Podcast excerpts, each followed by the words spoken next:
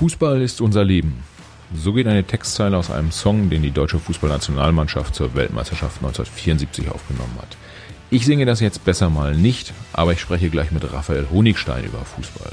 Wir reden über den Sport, Fußball natürlich. Wir reden aber auch über Fußball als Business und über Fußball als Marketing-Tool in der Politik. Raphael ist deutscher Journalist und lebt in London.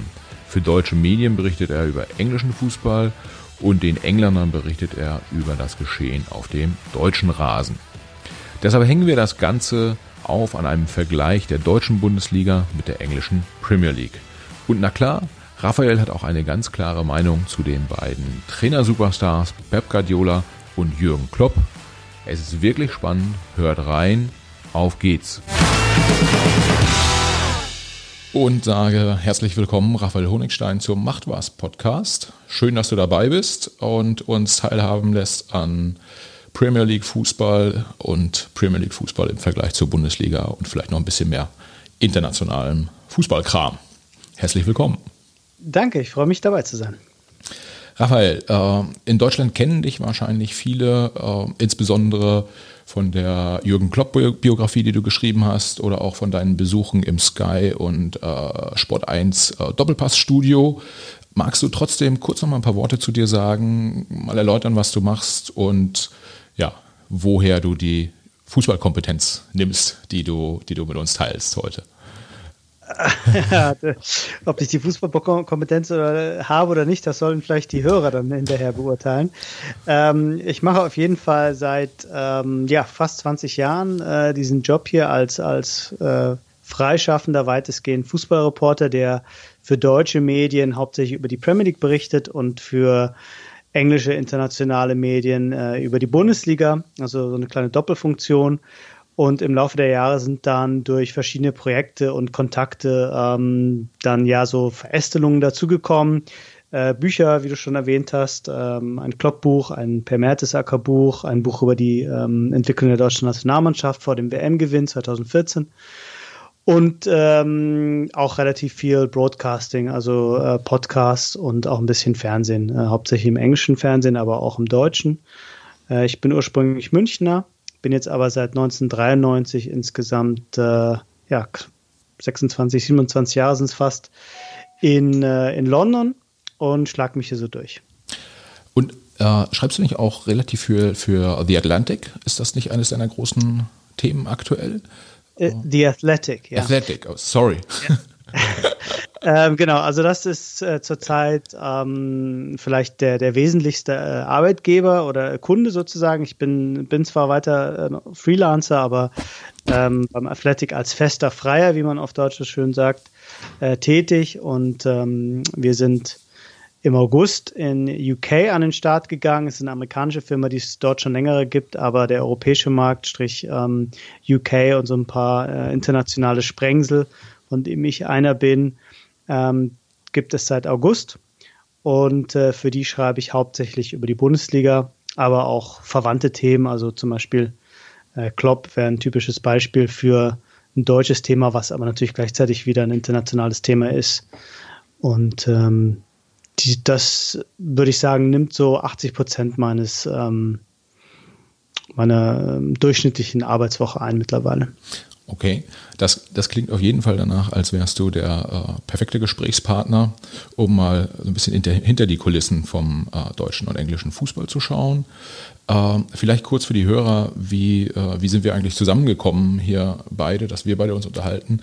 Ähm, ich bin über dich quasi in den letzten Jahren häufiger mal gestolpert, habe äh, Kolumnen gelesen, unter anderem Elf Freunde, glaube ich, hast du mal was geschrieben auch ähm, mhm. und fand das eigentlich immer ganz, immer ganz spannend und äh, da ich nebenbei noch so ein kleines Hobby habe, die, die Publisher Business Conference, äh, die ich typischerweise, wenn nicht Corona ist, im äh, Juni veranstalte, habe ich dich angesprochen, ob du nicht mal vorbeikommen möchtest und zu deinem Publishing-Business ein bisschen was erzählen möchtest. Ähm, das geht jetzt leider nicht, da wir mitten in der Corona-Krise stecken und äh, ja, wir weichen damit jetzt auf den, auf den Podcast aus und schauen mal gemeinsam hinter die hinter die Kulissen. Vielleicht auch, auch für dich nochmal, warum ich grundsätzlich diesen, diesen Podcast aufgesetzt habe. Mir geht es darum, äh, die äh, oder hinter die Kulissen von Gesellschaft, Wirtschaft und äh, Politik zu schauen. Und Fußball ist ja äh, eines der größten gesellschaftlichen Themen, die äh, ja, über alle Schichten hinweg die Leute bewegt. Und trotzdem verstehen viele die Mechanismen im Fußball gar nicht so, so sehr, sowohl sportlich als auch, als auch wirtschaftlich. Äh, Gab es da in den letzten 20, 30 Jahren ja sehr starke Entwicklungen und äh, du als Beobachter gerade auch unterschiedlicher Märkte äh, kannst das sicherlich nochmal noch mal deutlich besser erläutern, als ich das beispielsweise könnte. Deshalb freue ich mich auf das Gespräch äh, heute hier. Vielleicht Einstiegsfrage, was ist geiler, die Bundesliga oder die Premier League? Ich glaube, das kann man so nicht beantworten. Ähm, man schaut ja Fußball nicht unbedingt äh, aus der neutralen Warte, äh, wie man ins Kino geht und sich gerne unterhalten lassen möchte, sondern man schaut in erster Linie, weil man sich für einen bestimmten Verein begeistert. Und ob der jetzt gut spielt oder nicht, ist ja letztlich uninteressant. Ähm, also schon sehr interessant, aber letztlich ähm, ändert das nichts daran am sozusagen am, am Verhalten des, Kon des Konsumenten oder des Fans, der dann trotzdem schauen muss. Und ähm, dementsprechend glaube ich, wenn man großer Fan ist von Bundesligisten, dann wird man sich vielleicht für die Premier League begeistern können, für ein Spitzenspiel, aber trotzdem nicht dieselbe emotionale Bindung entwickeln, äh, die man äh, zu einem deutschen Verein hat, an dem man schon über mehrere Generationen vielleicht mit der Familie ein spezielles Verhältnis hat. Also ich kann das so nicht beantworten. Was die Premier League natürlich extrem gut macht, ist, ein Spiel zu inszenieren, ähm, auch das Storytelling ist ein wichtiges Thema. Die Bundesliga hat da große Fortschritte gemacht und auch aufgeholt. Allerdings ist sie natürlich im Nachteil, weil diese Geschichten nicht unbedingt international sind. Äh, dadurch, dass es in England passiert, auf Englisch mit vielen Ausländern, sind die großen Geschichten auf dem Platz, aber auch darüber hinaus für ein Weltpublikum sofort verfügbar, äh, nachvollziehbar. Ähm, man ist da auch leichter begeisterungsfähig, als wenn man über diesen Umweg Englisch dann zur, zur Bundesliga kommt ähm, und sich damit dann befasst. Also das ist einfach in der Natur der Sache, aber auch ein bisschen natürlich auch ähm, Teil der, der, des Marketings und der Idee, die Premier League als globale Liga aufzustellen. Und äh, dementsprechend, wenn du dieselbe Frage jetzt äh, jemand in Thailand stellst oder in Indien oder in China, wird er wahrscheinlich Premier League sagen oder wird er wahrscheinlich einen Premier League Verein nennen, für den er sich begeistert zuerst. Äh, das heißt aber nicht, dass die Leute, die sich für die Bundesliga interessieren, glaube ich, weniger ähm, es weniger geil oder aufregend finden. Das ist halt natürlich einfach eine andere, eine völlig andere Ausgangsposition. Das heißt im Prinzip einer der Wettbewerbsvorteile, wenn man es mal so nennen will, zwischen den beiden Ligen ist für die Premier League, dass es äh, dass der, der, die Heimat halt englischsprachig ist und Englisch international besser vermarktet werden kann. Das, Im Prinzip nimmt das schon äh, so ein Stück weit die, die erste Frage vorweg, die ich stellen wollte. Wie unterscheiden sich beide Ligen strukturell äh, und von den, von den Grundvoraussetzungen her? Was ja äh, ganz häufig diskutiert wird, ist, dass äh, Hallo? äh, äh, ganz, ganz häufig diskutiert wird, ist, dass die, die Premier League so wahnsinnig viel reicher ist als die, als die Bundesliga oder auch als alle anderen Ligen in der, in der Welt. Und ich würde heute ganz gern mal darauf eingehen, ist es so? Es scheint auf jeden Fall so. Und warum ist das so? Woher kommt eigentlich das viele Geld? Und äh, was dann wiederum ja aber auch nochmal wichtig ist, ist zu schauen, was hat das wiederum für einen sportlichen Impact? äh, ist die Premier League sportlich auch besser und ist sie insbesondere besser, weil Geld Tore schießt. Im, ja, ich glaube, Otto Rehagel war es, der es äh, mhm. gesagt hat. Äh, da würde ich ganz gerne mit dir nochmal drauf eingehen wollen. Mhm. Also, ähm, da muss man natürlich schon ein bisschen weiter ausholen. Der, der Hauptunterschied ist, abgesehen von den marketingtechnischen Gründen und der Tatsache, dass in England natürlich oder Großbritannien auch auf ehemalige Kolonien natürlich eine große Strahlkraft auswirkt. Das äh, existiert alles äh, im Vergleich zur Bundesliga natürlich nicht. Ähm, also aus Sicht der Bundesliga nicht. Ähm, ist der Hauptunterschied, dass englische Vereine schon seit mehr als 100 Jahren als Firmen geführt werden. Das heißt, jeder kann einen Verein kaufen und wieder verkaufen. Jeder kann Anteile erwerben, wenn man das nötige Geld mitbringt. Und so ist ähm, die Chance für Investoren, ob sie jetzt äh, strategisch investieren, wirtschaftlich oder eher politisch, wie zum Beispiel die Eigentümer von äh, Manchester City, die Herrscherfamilie aus Abu Dhabi, die das mehr so als, äh, als Marketing-Idee ansieht, auch Abu Dhabi zu positionieren, ist einfach die Möglichkeit, direkt in den Fußball in, zu investieren, ist einfach gegeben und viel größer und wird auch von den Fans und vom Publikum so akzeptiert. Also diese Angst, äh, ausverkauft äh, zu werden oder gekauft zu werden, wurde hier schon längst von den Hoffnungen und Träumen abgelöst, äh, den reichsten und besten, äh, spendabelsten Eigentümern zu finden, ähm, weil man mit dessen Hilfe dann sehr schnell äh, nach oben kommt. Und äh, das Beispiel Chelsea mit Roman Abramovic, äh, Manchester City, aber auch auf kleinerem Niveau andere Vereine, zeigt halt, dass das äh, hier A geht und B auch ähm, irgendwo akzeptiert wird äh, als äh, ja, als Teil des äh, Profifußballs. Und das hängt damit zusammen, dass es äh, historisch schon immer so war.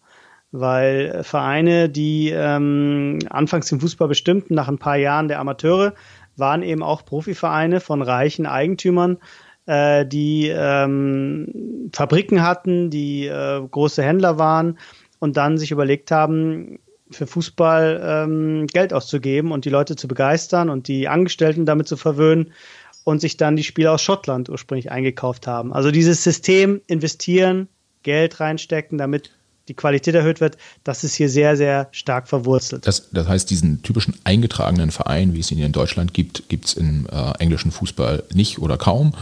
Ähm, gibt es gar nicht. Gibt es gar nicht. Gibt es gar nicht. Okay.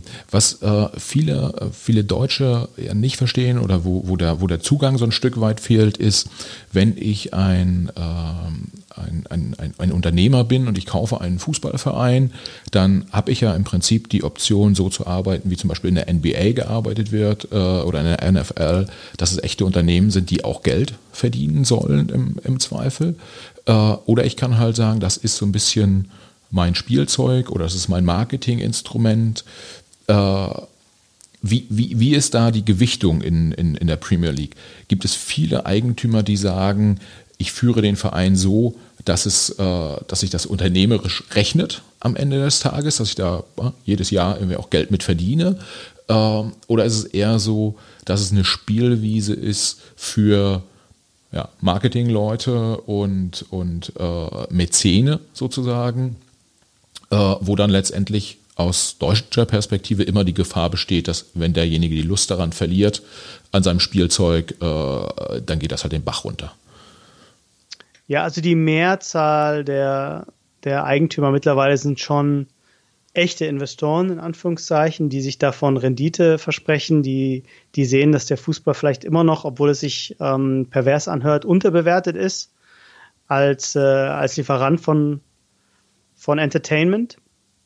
Und ähm, gerade die amerikanischen Investoren, die in den letzten Jahren sehr stark in die Premier League gekommen sind, äh, mit Arsenal, mit Liverpool, mit Man United, denen geht es ins, äh, um allererste Linie ums Geld. Und ähm, die sehen einfach Wertschöpfung, die sehen Wertzuwachs, die sehen, dass die TV-Rechte bisher, muss man schauen, wie der nächste Vertrag ausfällt, äh, sich kontinuierlich gesteigert haben dass die Leute eigentlich nicht genug bekommen haben, äh, nicht genug bekommen können und eben mit dem zweiten Hebel, dass das halt Weltmarken sind. Also du kannst halt als Eigentümer von Man United sprichst du zu Milliarden Menschen. Und das wird vielleicht der FC Bayern noch mit abstrichen können, aber dann wird es schon sehr, sehr schwierig für alle anderen Clubs, die nicht gerade Real Madrid und Barcelona heißen. Also das heißt, ähm, man hat einfach eine enorme Präsenz und auch eine enorme Möglichkeit, das zu ähm, monetarisieren. Und äh, gerade United hat äh, durch wirklich unzählige Sponsoren-Deals, das musste man sich mal auf der Webseite anschauen, ähm, es einfach geschafft, diese Marke überall zu platzieren. Und das hat sich vom sportlichen Erfolg fast schon abgekoppelt. Ähm, die letzte Meisterschaft gab es vor sechs Jahren. Seitdem ist man eigentlich nicht richtig kon konkurrenzfähig in der Liga. Das stört aber nicht, weil die Strahlkraft der Marke immer noch so stark ist. Gibt es dann auch solche Situationen, dass, äh, dass die Fans quasi Investitionen fordern und eher darauf achten, dass die Eigentümer nicht zu viel Geld damit verdienen, äh, sondern eher sagen, macht mal das Portemonnaie auf und äh, uns interessiert mehr so ein, so ein Pokal als äh, die Bilanz des Vereins am Jahresende. äh, kauft nochmal einen guten Spieler, der schießt nochmal drei Tore mehr und dann holen wir die Champions League. Ja, das ist in der Tat der Fall. Also lange Zeit hat die Bundesliga auch im, im Vergleich dazu versucht, sich als die vernünftige, wirtschaftlich äh, arbeitende Liga zu verkaufen. Äh, das war aber kein Argument, was beim breiten Publikum gezogen hat, denn man schaut sich auch nicht die Weltmeisterschaft der Steuerberater an. Ähm, also es ging, den Leuten geht es um das Produkt, was letztendlich auf dem Rasen ist. Und wie das zustande kommt, ist dem neutralen äh, Fan schon äh, sowieso egal.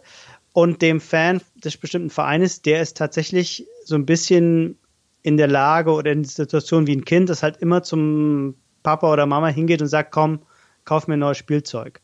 Und das ist jetzt aus deutscher Sicht mit den demokratischen Strukturen, äh, ja, fühlt es sich unangenehm an und fühlt sich nicht ganz richtig an. Aber hier hat man sich daran gewöhnt und äh, erwartet es eben auch von den Eigentümern, dass sie kontinuierlich investieren. Nun hat die Premier League natürlich selber gemerkt, das ist ein, ein Wettrüsten, das wir auch selber irgendwann nicht mehr finanzieren können, wenn, äh, wenn alle ähm, pausenlos Geld reinstecken, dann wird der Markt so inflationär, dass, dass es dann auch die ganz Großen nicht mehr schaffen. Deswegen hat man sich auch natürlich über Lizenzierungsmaßnahmen, ähnlich wie in der Bundesliga, ähnlich wie es auch die UEFA hat mit Financial Fair Play, so ein bisschen versucht, diesen, diesen Geldstrom so, so, so äh, sozusagen äh, abzufedern oder abzuschwächen, weil man auch gemerkt hat, dass das Ganze überhitzt. Aber äh, das heißt nicht, dass die Fans nicht dauernd ähm, online, offline, überall einfach sich wünschen, dass der Eigentümer, wer immer es auch ist, ähm, den neuesten Starstürmer bald präsentiert also jetzt aus meiner äh, Wahrnehmung heraus wäre Tottenham so ein, äh, so ein Verein, wo gesagt wird, die sind eigentlich wirtschaftlich ganz gut unterwegs, da werden immer gute Deals gemacht, da werden irgendwie die Spieler teuer verkauft, äh, aber also in den letzten zwei Jahren, 20 Jahren gab es irgendwie einmal den Ligapokal, glaube ich, äh, der, der geholt wurde und das war's. Und äh, deshalb ist man, ist man so ein bisschen unruhig in der, in der Fanszene von, von Tottenham. Ja, enorm unruhig. Gut, bei, bei Tottenham kommen zwei Sachen zusammen. Also A, wie du sagst, sie sind ähm, extrem clever, wenn es darum geht, Spieler billig zu einzukaufen und teuer zu verkaufen. Ähm, aber sie haben eben auch jetzt ein neues Stadion. Und das neue Stadion hat eine Milliarde Pfund verschlungen, äh, doppelte äh, Kosten, die ursprünglich vorgesehen waren. Und das geht natürlich sofort zu Lasten äh, des Budgets.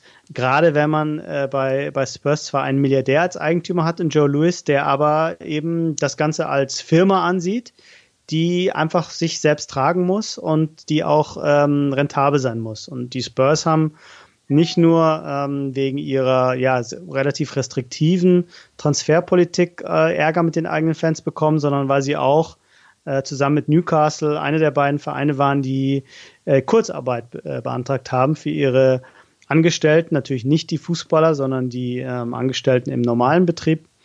Und das kam äh, bei der breiten Öffentlichkeit, aber auch bei den Spurs-Fans selber nicht gut an, weil man doch gesagt hat, dass äh, selbst bei allen Problemen ein Club wie Spurs, gerade mit einem Milliardär als Eigentümer, in der Lage sein müsste, die Leute vollständig weiter zu bezahlen. Und nach zwei Wochen stärker Kritik haben sich auch äh, die Verantwortlichen eines Besseren besonnen und das äh, wieder zurückgenommen. War es nicht bei Liverpool auch so? Und meine ich gerade gelesen zu haben. Ähm, genau. Ist, äh, da sieht man dann auch äh, die, die, die, die Wirkungskraft des Fußballs, wie stark das in die Gesellschaft reinwirkt, weil wenn Firma XY äh, äh, Kurzarbeitergeld beantragt, dann äh, wird das genommen oder, oder auch nicht. Äh, wenn das ein Fußballverein tut, dann erregt das auf jeden Fall Aufmerksamkeit und, und führt zu Emotionen. Vielleicht, äh, bevor wir die, die Sport- und Marketing-Themen nochmal äh, ein bisschen beleuchten, äh, nochmal einmal auf diese unternehmerische äh, Vereinsführung zurückkommend. Ist es im Prinzip nicht so, äh, jemand kauft einen Verein, investiert dann äh, einen Betrag X und erwartet dann auf diesen Betrag über die Jahre Rendite? Das heißt, äh, im Prinzip gibt so ein Eigentümer immer nur eine Anschubfinanzierung, um das nächsthöhere Level äh, sportlich und damit dann auch finanziell zu erreichen. Ähm, ähnlich wie man, ja, hier würde man vielleicht sagen, äh, in der Berliner Startup-Szene, man bringt sein Unternehmen an die Börse, sammelt einmal Geld ein, mit dem man dann Wachstum finanziert. Äh, ist das so ein bisschen vergleichbar? Ist auch stark unterschiedlich bei den verschiedenen Eigentümern. Also es gibt Eigentümer wie die, die Glazer-Familie aus ähm, Amerika, die United mit einem Leverage Buyout gekauft hat. Das heißt, da ist überhaupt kein Geld in den Verein reingesteckt worden, sondern man zieht eher über äh, Tilgungen Geld aus dem Verein raus. Ähm, es gibt ähm, Stan Kroenke, der Eigentümer von Arsenal, der den Verein gekauft hat, aber relativ wenig investiert. Er einfach sagt, der Verein kann sich selbstständig gut tragen. Warum muss ich als Eigentümer irgendwelche Verluste äh, ausgleichen? Das will ich nicht. Chelsea ist ein bisschen anders. Und da greift Roman Abramowitsch regelmäßig in seine eigene Tasche, um Verluste auszugleichen. Ähm, Liverpool ist ein gutes Beispiel von sehr strategischen Investoren, die investieren, aber sehr gezielt, die zum Beispiel gesagt haben, ja, ähm, wie kann ich Liverpool konkurrenzfähiger machen? Klar, hilft, wenn ich einen guten Trainer habe und eine gute Mannschaft, aber auf Sicht hilft es mehr, wenn ich eine neue Tribüne habe, die die Stadionkapazität äh, stark erhöht. Dann haben die eben äh, eine neue Haupttribüne gebaut und überlegen jetzt eine neue, eine der anderen Tribünen auch zu modernisieren. Also man darf sich das nicht so vorstellen, dass da Leute kommen und sagen, wir hauen jetzt mal eine Milliarde für Spieler raus. Das gab es auch so schon äh, als Ansatz äh, bei Abu Dhabi und City. Aber viele, und da würde ich dann Abu Dhabi auch mit einschließen, investieren eben auch in die Infrastruktur, in das Ausbildungssystem, in die Stadien, ähm, in das Marketing, in, in ähm, das Setup, um zu schauen, dass der Verein auf Dauer äh, sich selber trägt. Denn dann wird er erst eigentlich auch als äh, Objekt für den nächsten Käufer interessant. Ja. Äh, in dem Moment, wo ähm, man merkt, der Verein wirft starke Gewinne ab, spielt regelmäßig in der Champions League, ähm, braucht gar nicht dieses ständige Investment, dann äh, ist er natürlich als äh, mögliches Verkaufsobjekt viel, viel interessanter als ein Verein, der defizitär ist, wo ich als Investor jedes Mal 50, 60 Millionen ausgleichen muss. Also selbst die, ähm, die Investoren denken da in der Regel doch eher langfristiger und versuchen den Verein nach ihren Investi Investitionen so hinzustellen, dass er sich selber tragen kann. Das heißt, selbst so eine, äh, selbst die Herrscherfamilie von Abu Dhabi äh, tut da jetzt über die Jahre eine, anderthalb Milliarde äh, Euro rein und macht dann aber auch irgendwann einen Strich drunter und äh, sagt, der Verein muss sich jetzt alleine, alleine tragen, ähm, muss letztendlich zukunftsfähig sein, auch ohne zusätzliche Investitionen. Ja, Abu Dhabi ist natürlich ein Sonderfall. Ähm, weil viele der Einkommen der Sponsorengelder, oh Entschuldigung, jetzt druckt meine Frau gerade was aus. das ist die äh, Zeit äh, von Homeoffice. Genau. Ähm, viele der Sponsoren, und das ist auch ein Problem mit der UEFA, sind Scheinsponsoren oder sind Sponsoren, die selber Teil des äh, Setups von Abu Dhabi sind. Und es ist sehr schwer zu sagen, was würde jetzt wirklich passieren, wenn der Verein sich ganz normal in Anführungszeichen ähm, auf dem normalen Markt bewegen müsste und versuchen müsste, sein, seine Ausgaben zu äh, regenerieren. Das ähm, ist schwierig und hat auch ständig Probleme mit der UEFA, die durch ihr Financial System, Financial Fair Play System ähm, ja auch Vereine dazu zwingt, weitestgehend ähm, selbstständig zu wirtschaften. Und deswegen gibt es da schon einen Konflikt. Aber Abu Dhabi ist ein extremes Beispiel weil da eben auch nicht unbedingt klar ist, ist das wirklich eine wirtschaftliche Investition oder geht es tatsächlich eher darum, Abu Dhabi zu präsentieren, sich selber auch durch Soft Power ähm, eine Visibilität, also eine Sichtbarkeit zu schaffen als, als kleiner Staat? Mm, ich glaube, die sind so der ganz große Outlier. Äh, der Rest ähm, orientiert sich doch sehr viel stärker an wirtschaftlichen Prinzipien. In, in Deutschland fragen sich ja tatsächlich viele Leute, warum passiert das da eigentlich äh, in Manchester?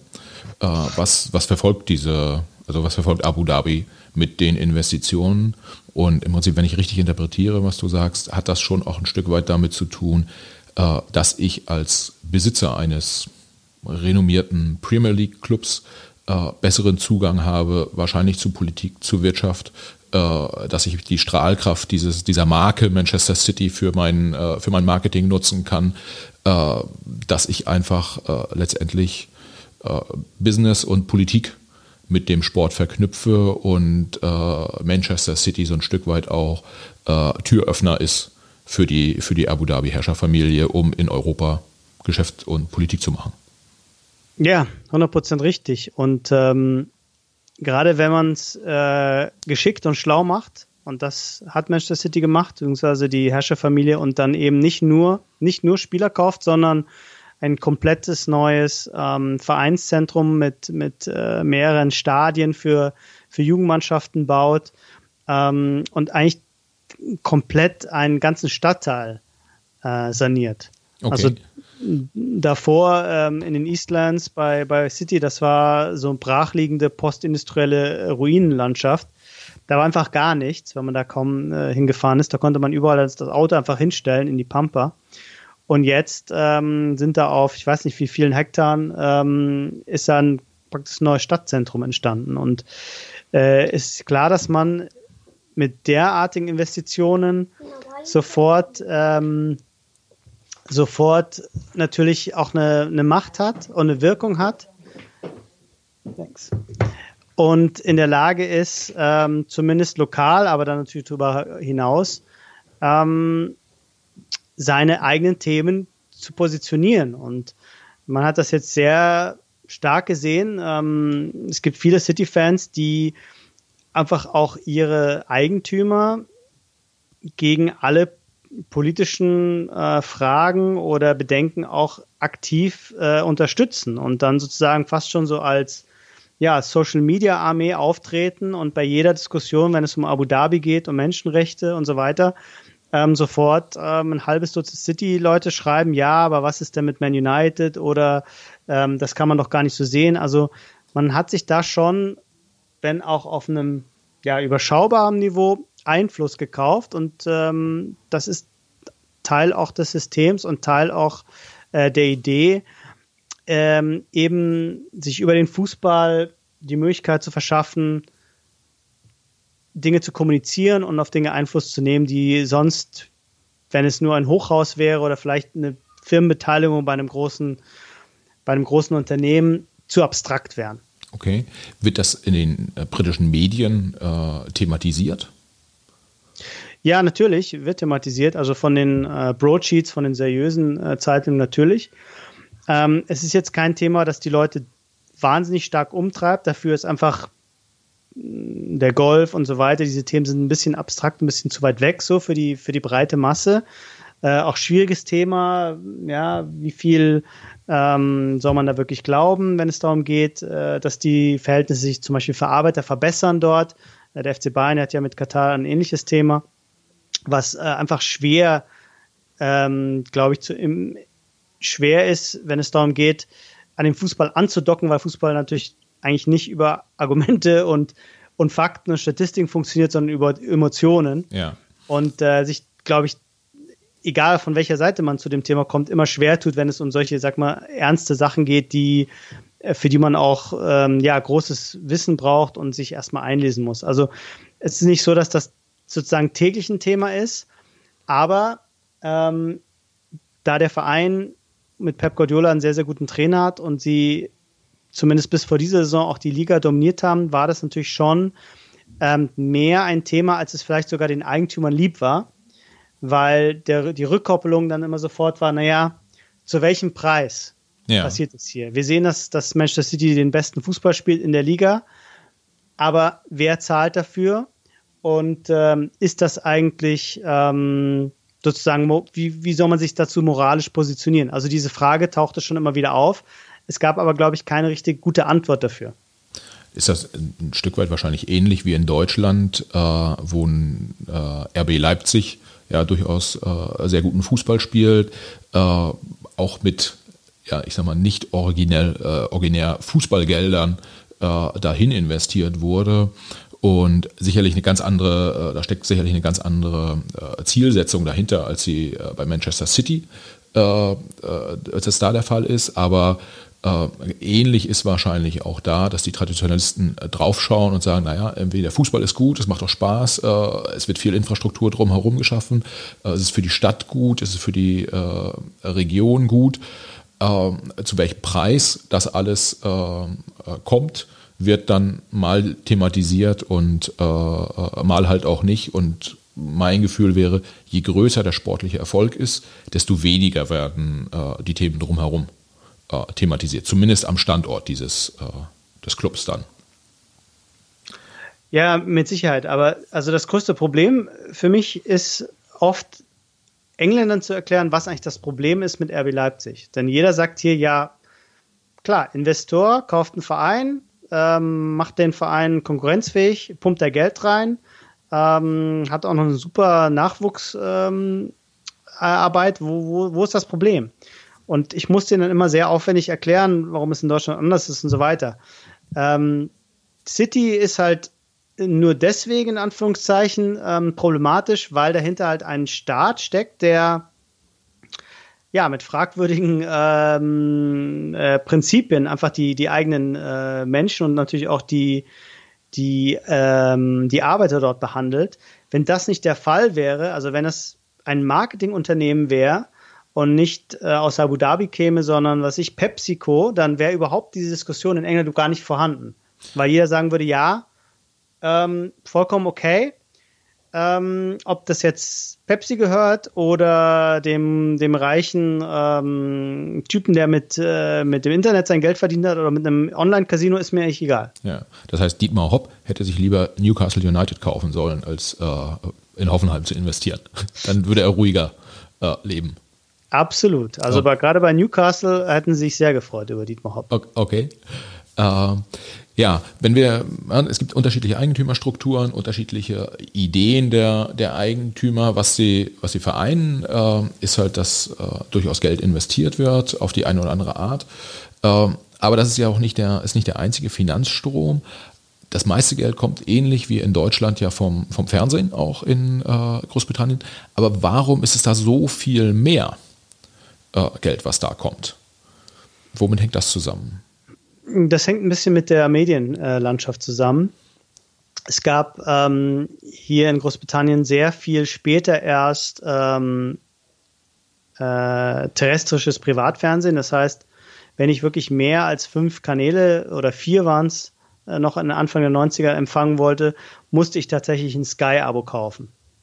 Und das Sky-Abo versprach mir dann nicht nur 50 neue Kanäle, die dazu kamen über die Plattform, sondern eben auch Live-Fußball und Live-Fußball in einem Land, das keine Sportschau kennt, sondern erst äh, gegen halb elf mir die ersten Highlights von einem Samstag zeigt. Das heißt, ähm, Sky war hier in einer ganz anderen Position, ähm, auch, auch mit ganz anderen Möglichkeiten. Und dazu kam dann in den letzten Jahren mit äh, BT Sport, dem Äquivalent der Telekom, ein Konkurrent, der eben auch ganz massiv um diese Rechte mitgeboten hat und wir haben dann innerhalb von wenigen Jahren fast eine Verdopplung der TV-Rechte erlebt. Die Bundesliga entwickelt sich auch ähnlich gut, aber halt von einem viel niedrigeren Niveau. Und dazu kommt, dass ähm, die Gründe, die wir vorhin angesprochen haben, eben das interna internationale Produkt Premier League äh, zum begehrtesten macht, was den Fußball angeht, was den Liga-Fußball angeht, weltweit. Und da im Ausland ähm, fast das Gleiche generiert wird, vielleicht wird es bald auch mehr sein wie im Inland, da ist in Deutschland die Schere noch sehr, sehr weit äh, entfernt. Ist, ist, ist, es richtig, dass äh, die Premier League international auch Pay-TV verkauft und die Bundesliga international hauptsächlich im, im Free-TV läuft?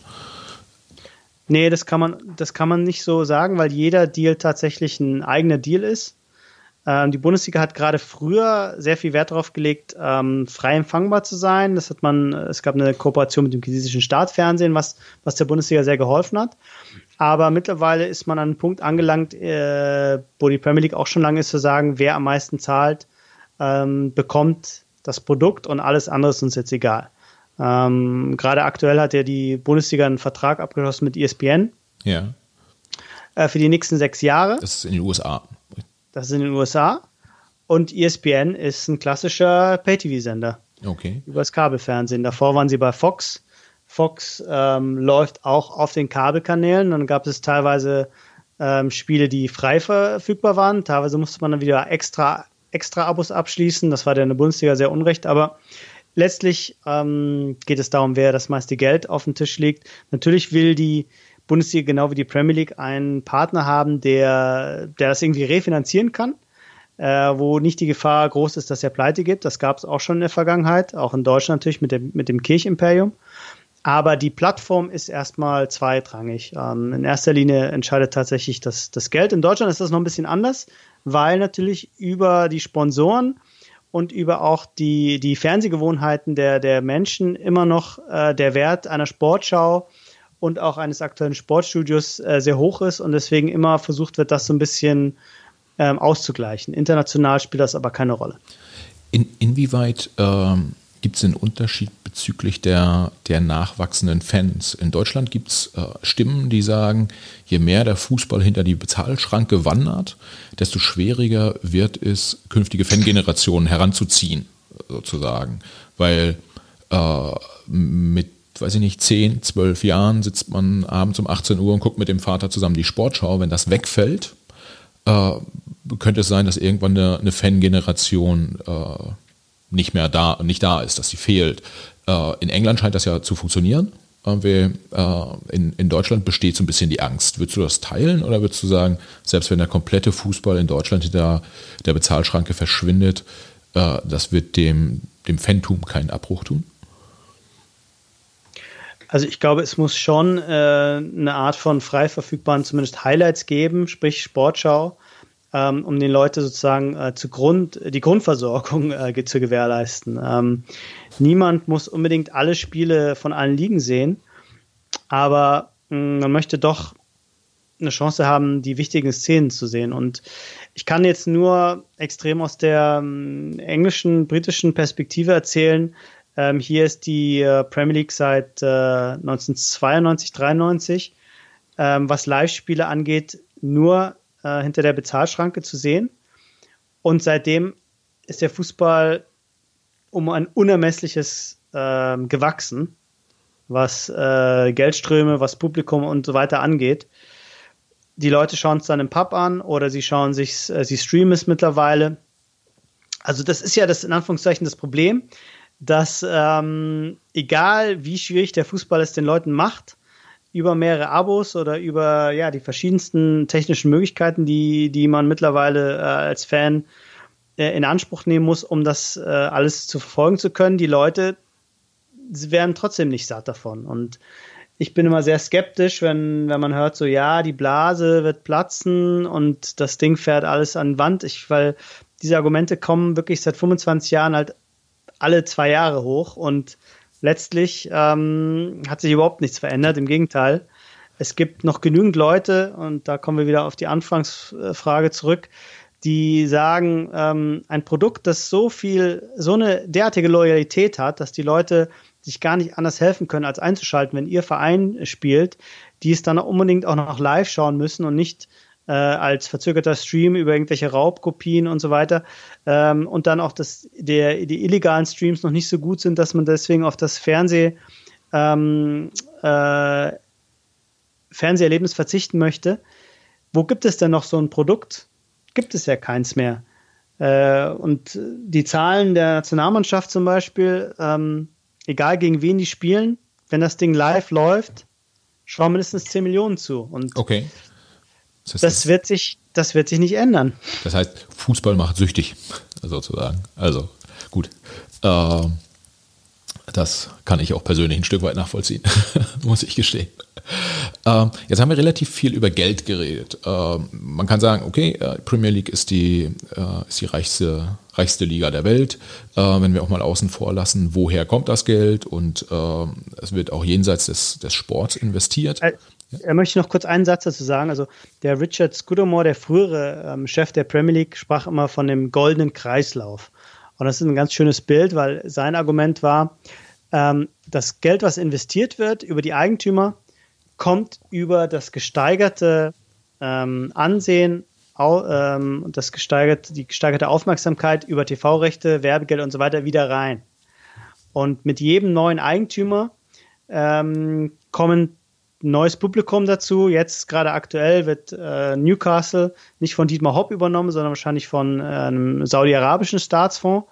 Dann hast du auf einen Schlag ein ganzes Land, das dann auch in der Premier League mitspielt. Ja. Und dann seinen eigenen Verein hat. Und deswegen werden die Rechte dann in Saudi-Arabien mit einem Schlag natürlich sofort wieder nach oben gehen. Also das ist ein sehr schönes Bild, um, glaube ich, zu verstehen, warum ähm, diese, ja, diese Offenheit, diese Neoliberalismus, der, den die Premier League wirklich stark verkörpert, warum der eben auch funktioniert. Okay.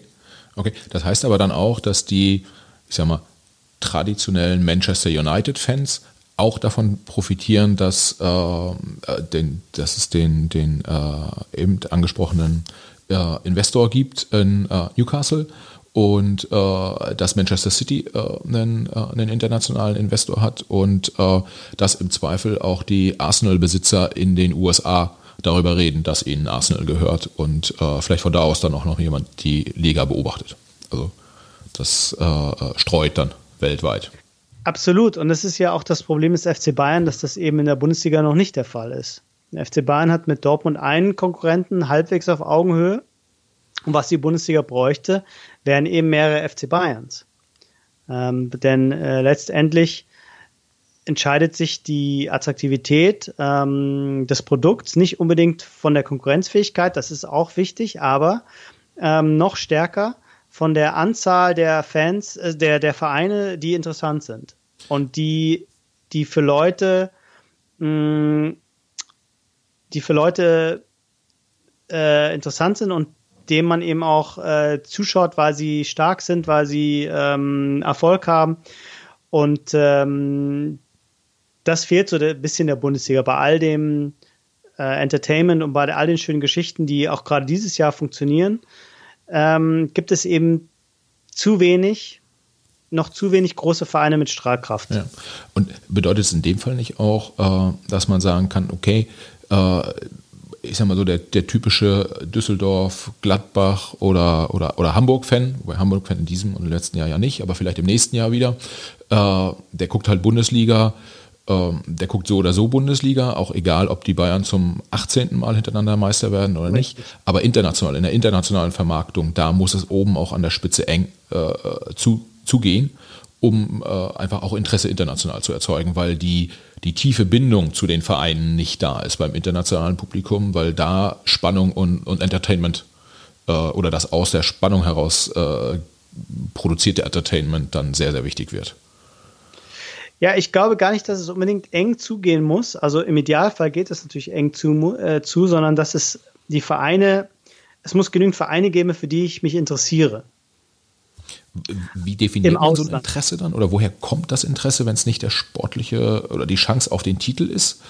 Äh, hängt das daran, auch welcher Trainer da ist und welcher Star spielt da und äh, keine Ahnung, welche Spielerfrauen sitzen auf der Tribüne oder? Ja, Spielerfrauen weniger, aber natürlich, wenn man sich jetzt vorstellt, dass das englische System auf Deutschland übertragbar wäre, wenn jetzt äh, Borussia Mönchengladbach von ähm, ja, äh, einem russischen Milliardär gekauft werden sollte, dann wird auf einmal ganz Russland dann zuschauen. Also das ist vielleicht ein bisschen verkürzt und übertrieben ausgedrückt, aber letztendlich äh, funktioniert es so.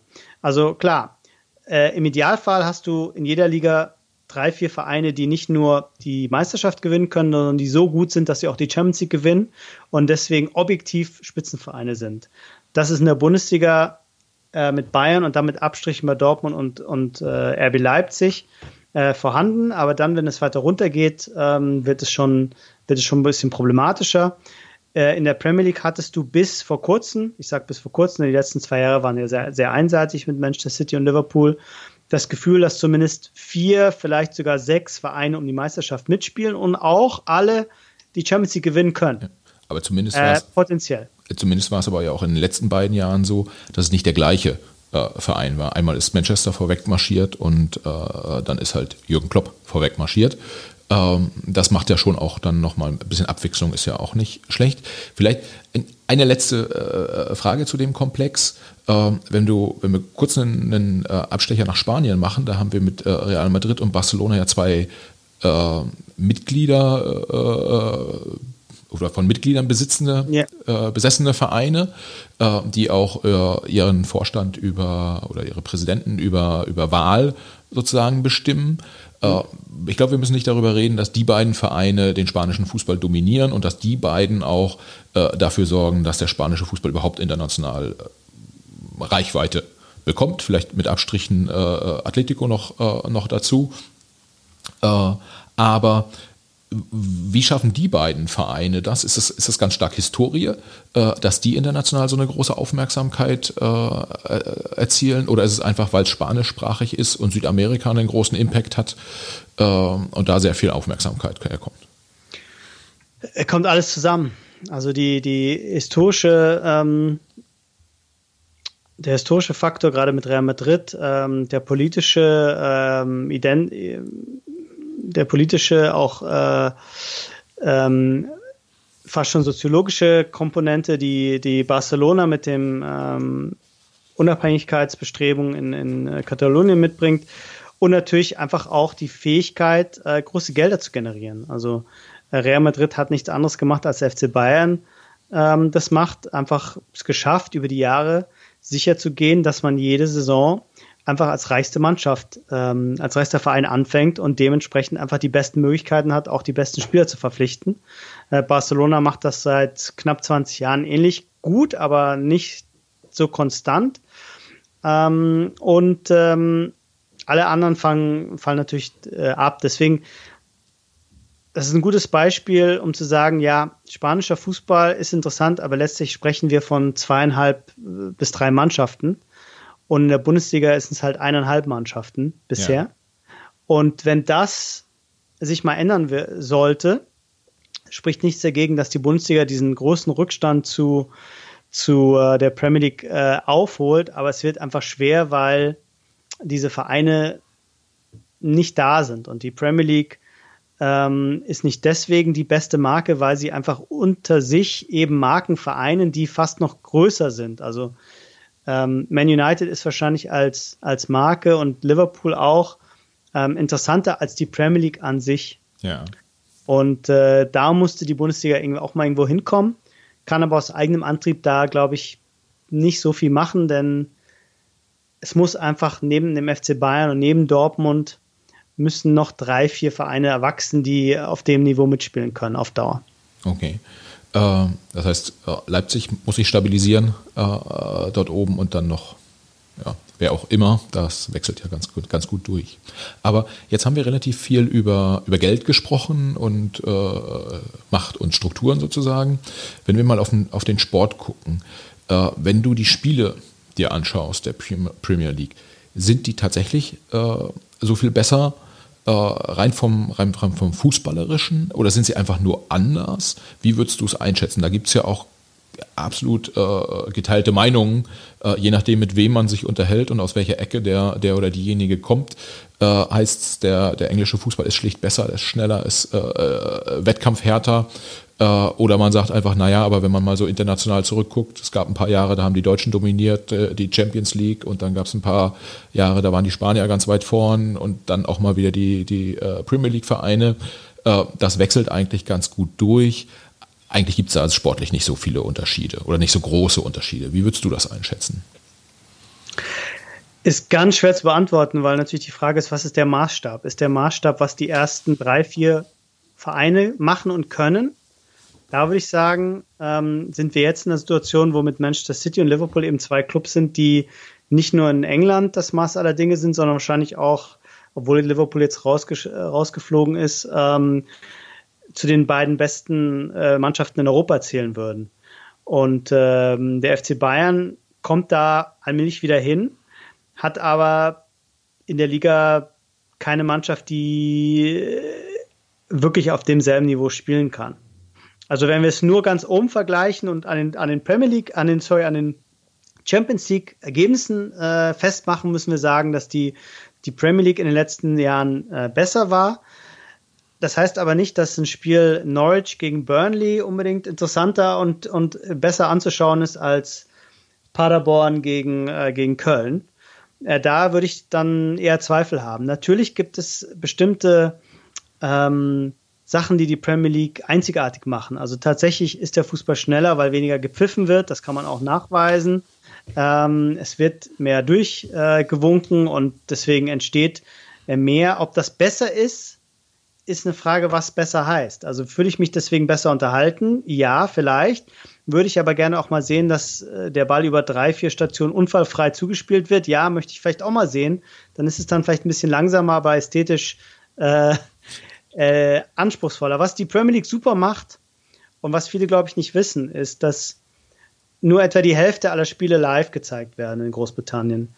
Das heißt, sie haben A noch wahnsinniges Potenzial, was die Fernsehgelder angeht, denn die Hälfte der Spiele läuft wow. schlichtweg nicht live. Und B, ähm, man sieht in der Regel eben auch bessere Spiele nur. Man ah. sieht ähm, Norwich drei, vier Mal im Jahr vielleicht live, ähm, was nicht gut für Norwich ist, was aber gut ist, um die Strahlkraft der Marke Premier League und auch das sozusagen die Idee der Qualität hochzuhalten, weil sie eben nicht wie in der Bundesliga, wenn ich da, kann ich ja jedes Spiel live anschauen, ähm, so ein bisschen auch verwässert wird in der Masse ja, von Spielen, okay. die, die dauernd gezeigt werden. Deswegen, hier sind es weniger Spiele, sie werden mehr inszeniert. Äh, jedes Spiel ist gefühlt so ein Spitzenspiel, was dann live kommt. Und ähm, das hilft auch so ein bisschen, äh, das Gefühl zu erwecken, dass da mehr passiert, dass es aufregender ist, ähm, ja, dass es vielleicht auch besser ist, aber es ist eben auch Teil oder, oder, oder eine Folge der, der, äh, der Struktur, wie, wie Spiele hier gezeigt werden und welche Spiele gezeigt werden. Okay. Okay, das heißt, ähm, nochmal so äh, zurück zu dem ersten Punkt. Wenn Arsenal gegen Chelsea spielt, ist äh, ähnlich gut vermarktbar, wie wenn Man City gegen äh, Liverpool spielt oder äh, Chelsea gegen Man United. Äh, das heißt, es gibt viele, viele Partien, die, die einfach top sind, entweder vom sportlichen Niveau oder aus der Marketingperspektive oder am besten beides. Genau. Wird, da sind wir eben in Deutschland noch nicht, ja. noch nicht so weit. Ähm, da das schaffen wir so ein bisschen, wenn es darum geht, das Derby zu verkaufen. Äh, Schalke gegen, gegen Dortmund, das glaube ich, ist mittlerweile ein Begriff geworden. Ja. Ähm, Bayern natürlich auch. Äh, aber dann, ja, Leipzig ist jetzt so als Startup-Verein äh, ein Thema, aber natürlich noch keine, der richtig Emotionen bei den Leuten ja. Äh, auslöst. Es sei denn negative in, in Deutschland, aber bei den neutralen Beobachtern, die schauen dann eine Mannschaft und können sich vielleicht an der Mannschaft erfreuen, aber der, der Vereinsname, da ist keine Resonanz, da ist sozusagen kein, da, da schwingt wenig mit. Und äh, das ist natürlich ganz anders in der Premier League bei Vereinen, die es halt schon mehr als 100 Jahre gibt. Ja. Ist dann äh, ist auch Kommunikation ein Thema? Das heißt, wenn du ich sag mal so, wenn du jenseits von, von Bayern und Dortmund einen äh, Verantwortlichen, gerade auch einen sportlichen Verantwortlichen äh, sprechen hörst, dann ist es tendenziell immer kontrollierte Offensive. Ja, wir wollen erfolgreich sein, ja, wir wollen angreifen, aber ja, welchen Platz jetzt, da wollen wir uns nicht so genau darauf festlegen und wir müssen ja auch nicht in die Champions League kommen, weil die äh, äh, UEFA, äh, ja, Euroleague ist ja auch schon ein Erfolg, wenn wir es dahin schaffen, das muss man ja auch mal sehen.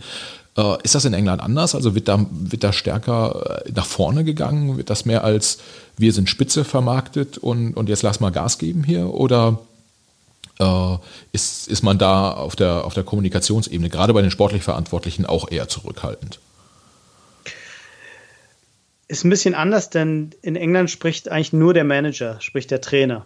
Also man hört von Sportdirektoren, Vorstellern und so weiter gar nichts. Okay. Die halten sich komplett, im, äh, komplett zurück.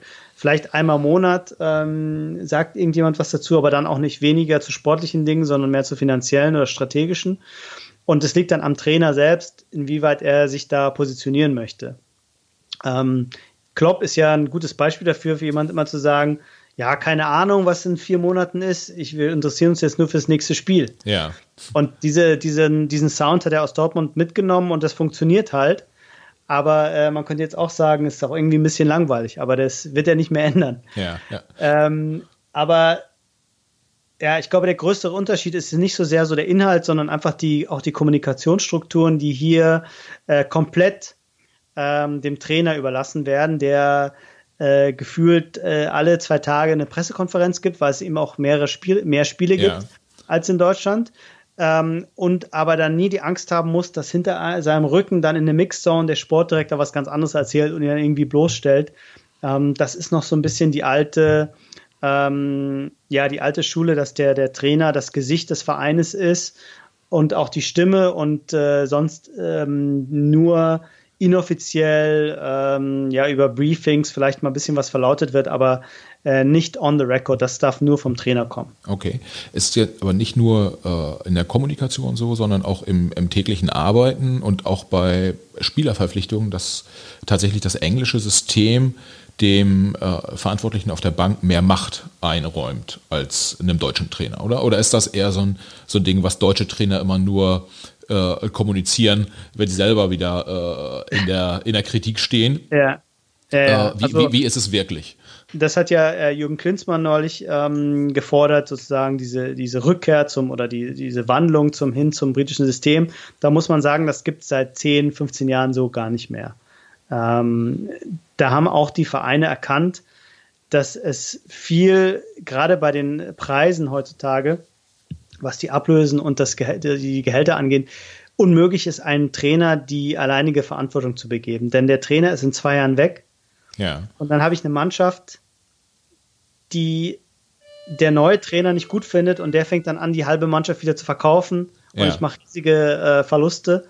Das geht nicht. Also man hat sich da auch ähm, äh, man hat sich da auch angewöhnt, ähm, Sachen im Verbund zu lösen mit Sportdirektoren, die zwar nicht, wie gerade gesagt, auftauchen, die aber letztendlich auch ähm, ganz stark ähm, bei der Kaderplanung involviert sind. Und ähm, es ist nicht so wie vor ja, 10, 15 Jahren, dass ein Alex Ferguson selber sich noch die Spieler angeschaut hat und dann mit denen auch noch verhandelt, was für Verträge sie bekommen. Ja. Also diese Zeit ist tatsächlich vorbei. Ähm, selbst in der Premier League hat man erkannt, dass das äh, nicht mehr nicht mehr machbar ist. Also dass du kannst einen Verein so nicht mehr führen. Dafür ist das zu komplex geworden und dafür ist natürlich auch die die Internationalisierung ähm, ein zu großes Thema, denn wenn meine mögliche Verstärkung als Manchester United die wird wahrscheinlich nicht aus Schottland kommen und die wird wahrscheinlich auch nicht aus der zweiten Liga kommen äh, in England, sondern die wird wahrscheinlich eher aus Frankreich kommen oder aus Brasilien. Ja. Wie soll ich mich als Trainer darum kümmern, ja. wer der beste brasilianische Linksverteidiger ist? Das kann nur jemand machen, der das hochprofessionell und äh, mit einem gewissen, mit einer gewissen Weitsicht unabhängig vom Trainer entscheiden kann. Und, und wenn man ehrlich ist, ist es ja auch so, äh, wenn ich sportlich beurteilen kann, wer ist der beste brasilianische Linksverteidiger, bin ich wahrscheinlich noch nicht unbedingt derjenige, der auch die besten Verhandlungen führt, wenn es um Ablösesummen geht. Und äh, ich sag mal so, weiß nicht, was der durchschnittliche äh, Premier League Zugang kostet aktuell, wahrscheinlich irgendwas um die 30 Millionen Euro. Äh, da sind dann ja auch schon. Noch nicht so, noch nicht so viel, aber geht schon in diese Richtung. Lass, lass es 20 Millionen sein. Äh, da sind ja schon irgendwie 10 Prozent mehr oder weniger alleine ab, an Ablösesumme äh, die man da verhandelt, das ist ja auch schon richtiges Geld. Das heißt, da steckt ja auch viel äh, Potenzial drin, um äh, professionell wertschöpfend tätig zu sein, um das mal so zu formulieren. Aber wie wird dann, um, um nochmal auf das Sportliche zu kommen, wie wird dann äh, sportlich anders gearbeitet in der Premier League oder wird tatsächlich sportlich anders gearbeitet? Man hört viel von äh, ist, da ist ein Psychologe mit dabei, da ist ein Ernährungsberater mit dabei. Äh, Jürgen Klopp hat, glaube ich, jetzt auch einen Einwurftrainer äh, engagiert. Ist das so deutlich unterschiedlich? Wird dieses viele Geld anders verwendet im sportlichen Bereich oder arbeitet das Team von, weiß ich nicht, Borussia Dortmund, das Trainerteam, arbeiten die ähnlich wie das von Newcastle United? also bei Steve Bruce, bei Newcastle United wäre ich nicht so sicher, dass er ähnlich arbeitet wie Lucien Favre im konkreten Fall. Ähm, der ist doch eher ein bisschen oldschool. Aber im Grunde ist ein Verein wie Liverpool ist eigentlich kein englischer Verein. Klar, sie spielen in England. Ja. Aber es ist ein deutsches Trainerteam da mit deutschen Ernährungswissenschaftlern, mit deutschen Fitnesstrainer, mit holländischem Einwurftrainer. Das heißt also, man kann eigentlich gar nicht mehr sagen Premier League Bundesliga, sondern du musst eigentlich einzelne Vereine vergleichen. Und auf einem gewissen Niveau ist die Professionalisierung und die Modernisierung so weit fortgeschritten, dass da die Unterschiede sich nivellieren. Also ich würde mal behaupten, dass ähm, zwischen FC Bayern und ähm, unter Pep Guardiola und Pep Guardiola bei Manchester City gibt es wahrscheinlich kaum Unterschiede. Die Unterschiede sind dann eher den äußeren Bedingungen geschuldet, sprich keine Winterpause, sprich ja. ich muss mehr spielen, ich muss ähm, mehrere ähm, Wettbewerbe ähm, jonglieren und dann immer schauen, wen kann ich gerade einsetzen. Ich habe ein anderes System, was die Nachwuchsmannschaften angeht. Ich habe keine dritte Liga, wo meine äh, Spieler äh, aus der Jugend spielen, sondern die spielen in Reserve ligen oder in Reserve Premier League Partien vor zehn Leuten. Also ich glaube, dass da, hm, wenn man wirklich so die Ligen vergleicht, sind die Unterschiede sind eher daran gemessen, wo stehen diese Vereine, als in welchem Land spielen sie. Okay, also FC Bayern und Manchester City werden sich sehr, sehr ähnlich sein. FC Bayern und Paderborn, FC Bayern und Norwich werden sich sehr, sehr unterschiedlich sein. Einfach weil die Möglichkeiten nicht bestehen, dann äh, drei, vier äh, Sportpsychologen auch noch mit einzustellen. Okay, das heißt, äh, die, die äh, ja, angesprochenen Sportpsychologen, äh, die haben jetzt finanziell auch nicht, sind nicht so ein großer Kostenblock, äh, dass das äh, in irgendeiner Form einen, einen, Unterschied machen würde, ob der Verein jetzt dann in Deutschland äh, seine Umsätze generiert oder, oder in, äh, in der Premier League. Äh, was mich allerdings interessieren würde, ist, wenn ich mir die Qualität der, der einzelnen Spiele angucke. Wenn man jetzt mal europaweit schaut, irgendwie da die, die Handvoll Top-Ligen nimmt, dann ist man sicherlich bei unter 10.000 äh, Profis, die dort, die dort spielen, bei vielen Millionen ja, potenziellen Fußballern, äh, die da sich auf dem Kontinent tummeln, plus, plus nochmal die, die aus Afrika, Asien und äh, Amerika dazu gekauft werden, sozusagen. Jetzt sagt man äh, ja ganz häufig, okay, äh, ich habe als Verein viel Geld, äh, deshalb kann ich mir die Top-Spieler leisten. Äh, bedeutet es wirklich, dass in dem das ist ja dann ja irgendwie so, dass das Top eine Prozent der, der möglichen Fußballer, die, die da in so einer Liga unterwegs sind, ist innerhalb dieses einen Prozents, gibt es da noch so große Leistungsunterschiede, dass Geld nochmal wieder massive, äh, einen massiven Impact haben kann. Das heißt, ähm, im, mal andersrum gedreht, wenn ich jetzt, ich sage einfach, ich überlasse den Cities und Liverpools dieser Welt, äh, die lasse ich irgendwie die, äh, den Topspieler, weil ich weiß, ich selber kann mich trotzdem noch in dem Top 1 Prozent äh, aller Spieler bedienen, weil ich zahle ja auch ganz gut und mehr als, ich sag mal, 30 äh, Spieler wird so auch Manchester City nicht im Lizenzspielerkader haben wollen. Äh, ich habe das jetzt vielleicht ein bisschen äh, nicht, nicht ganz gerade herausformuliert, die Frage, aber ich, ich hoffe, es war für dich und für die Hörer verständlich, was ich meine. Ja, aber die, letztlich ist die Situation nicht anders als in der Bundesliga. Ähm, der FC Bayern und Dortmund können jeden Bundesliga, Bundesligaspieler kaufen. Ja. Selbst Kai Havertz oder ein, ähm, äh, wen, würde, wen würde man noch nennen? Ähm, ein Timo Werner. Ja.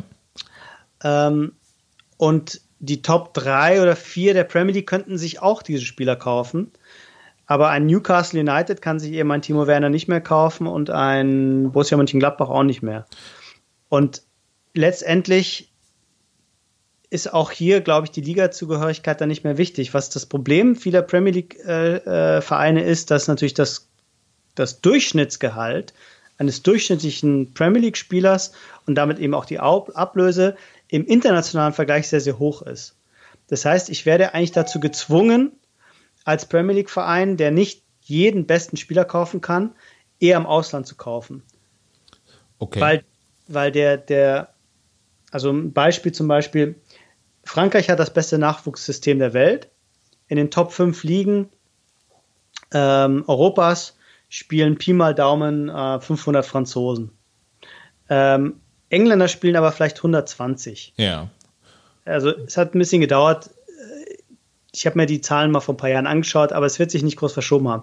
Wenn ich jetzt als Premier League-Ligist einen Engländer kaufen möchte, einen von den 120, wird das sehr, sehr teuer. Also kaufe ich mir lieber einen von 500 Franzosen. Ja, ja. Und das hat natürlich dann äh, den Effekt, dass äh, je weniger Engländer dann in der Premier League spielen, die wenigen, die da sind, immer noch immer wieder teurer werden. Okay, okay. Ähm, das heißt, ich muss immer mehr Ausländer kaufen, weil ich mir die Einheimischen nicht leisten kann. Ja. Deswegen werden die Einheimischen immer teurer und ich muss deswegen immer mehr Ausländer kaufen. Und, und das ist das Problem für die Premier League und auch das Problem der, der, der englischen äh, Spieler und auch Trainer übrigens, die auch kaum oder wenig zur Geltung kommen, weil es einfach möglich ist mit den finanziellen Möglichkeiten und auch vielleicht wirtschaftlich besser ist, zu sagen, ich kaufe mir eben nicht den 18 besten englischen Trainer, sondern ich kaufe mir den zweitbesten deutschen Trainer oder den drittbesten äh, Schweizer Trainer. Ja. ja. Und ähm, dementsprechend ist eben die Premier League die globalisierteste Liga der Welt, wo weder Eigentümer noch Trainer noch das Gros der Spieler im Zweifelsfall noch Englisch sind oder Britisch, was aber die Einheimischen wenig stört. Ja. Das stört sie nur dann, wenn die englische Nationalmannschaft äh, schlecht spielt, weil dann schiebt man das natürlich sofort auf die Premier League. Da, das ist ja jetzt wieder besser geworden in letzter Zeit. Das hat äh, sehr gebessert, ja. Äh, das heißt, auch in der absoluten Topspitze der, der Spieler und Trainer gibt es nochmal signifikant große Unterschiede, die ich dann wiederum, egal ob jetzt deutscher oder, oder, oder britischer Verein, äh, die ich dann nutzen kann, wenn ich das, das Geld dafür habe und dann äh, kaufe ich mir halt irgendwie den, den Top-Franzosen, weil den Top-Engländer kann ich mir gegebenenfalls nicht leisten. Äh, und äh, der, der, der Verein, der nochmal eine Klasse unter mir ist, der kauft sich dann nicht den, den Top-Franzosen, sondern der geht dann, weiß nicht, scoutet in Rumänien beispielsweise. Exakt, exakt. Aber das eben auch, also dieses Einkaufsverhalten, jetzt abgesehen davon, ähm, wenn wir jetzt wirklich von Engländern reden, ähm, es gibt einfach verschiedene ähm, Etagen, wo sozusagen diese Spieler platz, äh, platziert sind. Und äh, die, die Top-Spieler, die 100 Millionen Spieler sind wirklich nur für eine Handvoll von Vereinen finanzierbar. Und dann gibt es einen zweiten, äh, die 1B-Spieler oder die, die B1-Spieler, äh, die dann für die, sagen wir mal, die Top 6 Vereine in den großen Ligen interessant sind und das geht dann so runter. Ja. Das heißt, also der FC Bayern ist in der Lage, mit den meisten englischen Vereinen zu konkurrieren, wenn es um neuen Spieler geht, ist schon nicht mehr in der Lage, mit Real Madrid zu konkurrieren und mit Barcelona, wenn die beide denselben Spieler haben möchten. Also ein Ronaldo oder ein Messi wird nicht beim FC Bayern ja, spielen. Ja. Ähm, ist aber immer noch besser äh, was, das, was die Finanzkraft angeht, als zum Beispiel der dritt- oder viertbeste Engländer aktuell. Denn ähm, Arsenal, aufgrund der Unternehmerstruktur und des ja, sehr geringen äh, Investitionsvolumen des Eigentümers, möchte keinen Spieler, der so, der so teuer ist, kann sich das momentan nicht leisten.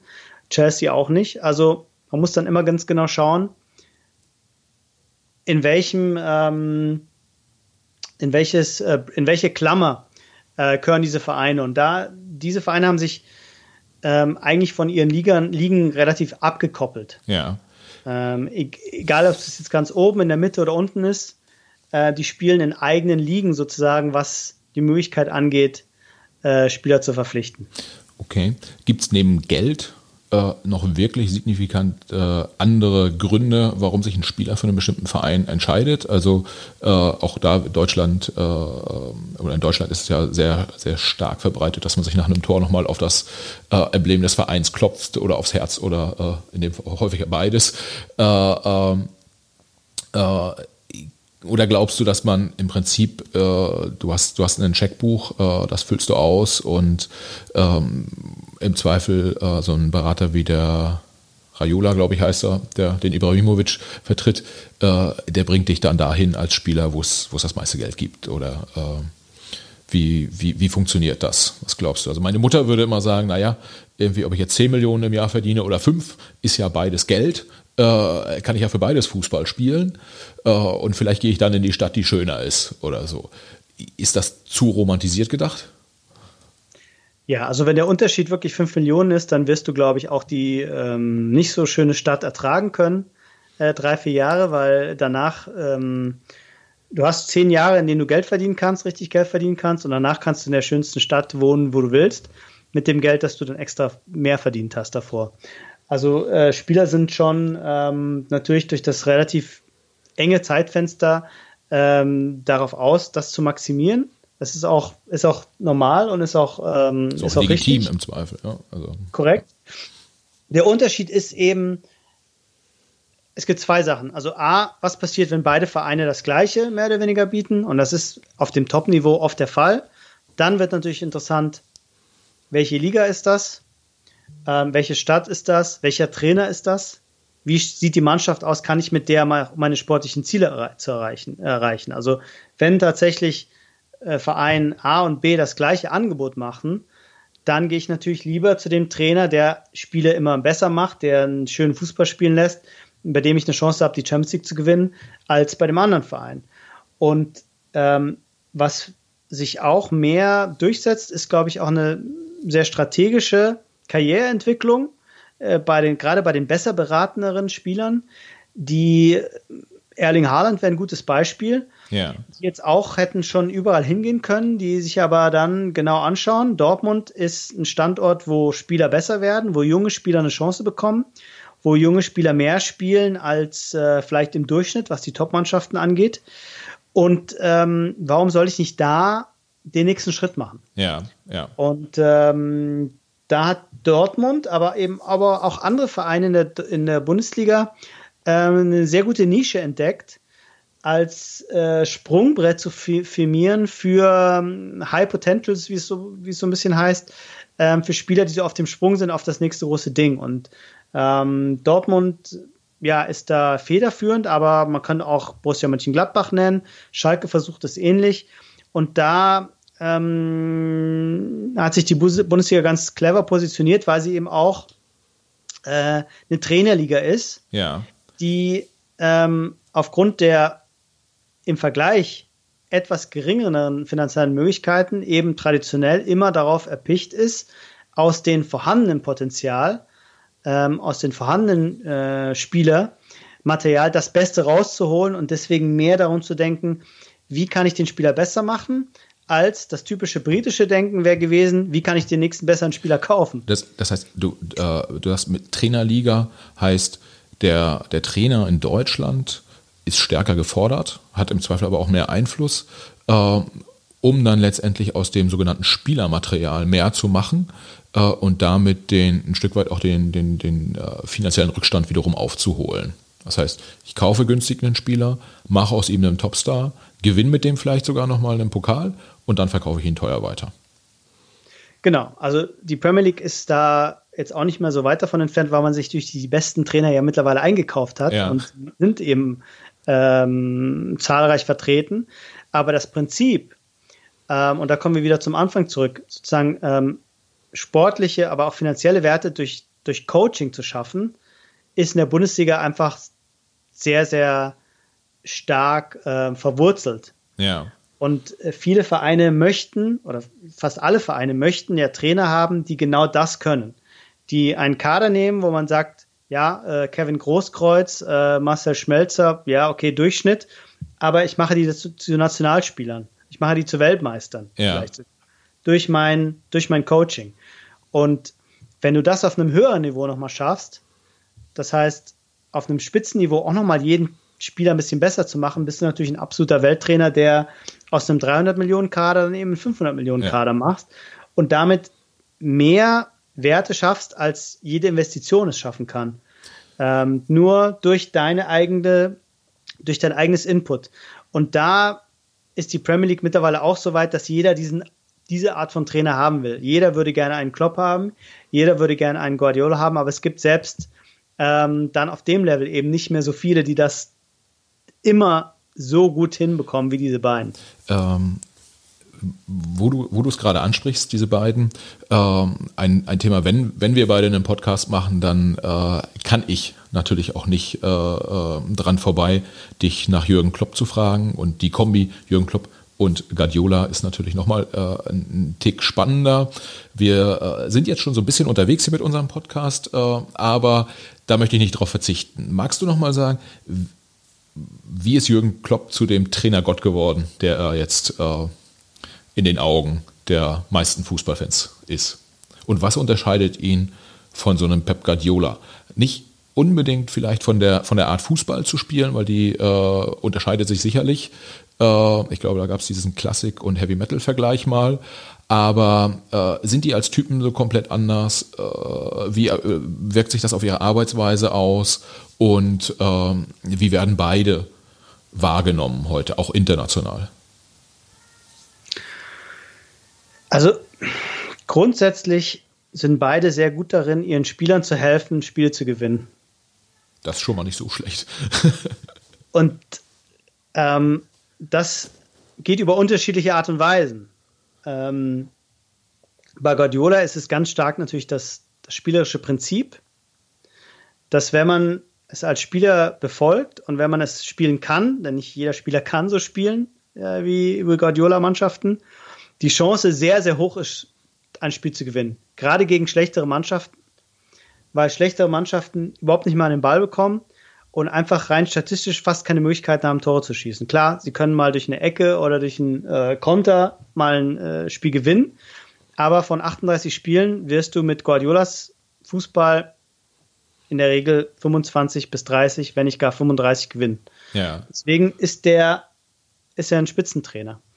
Ähm, und er hilft seinen Spielern durch kleine Verbesserungen immer noch äh, besser zu werden.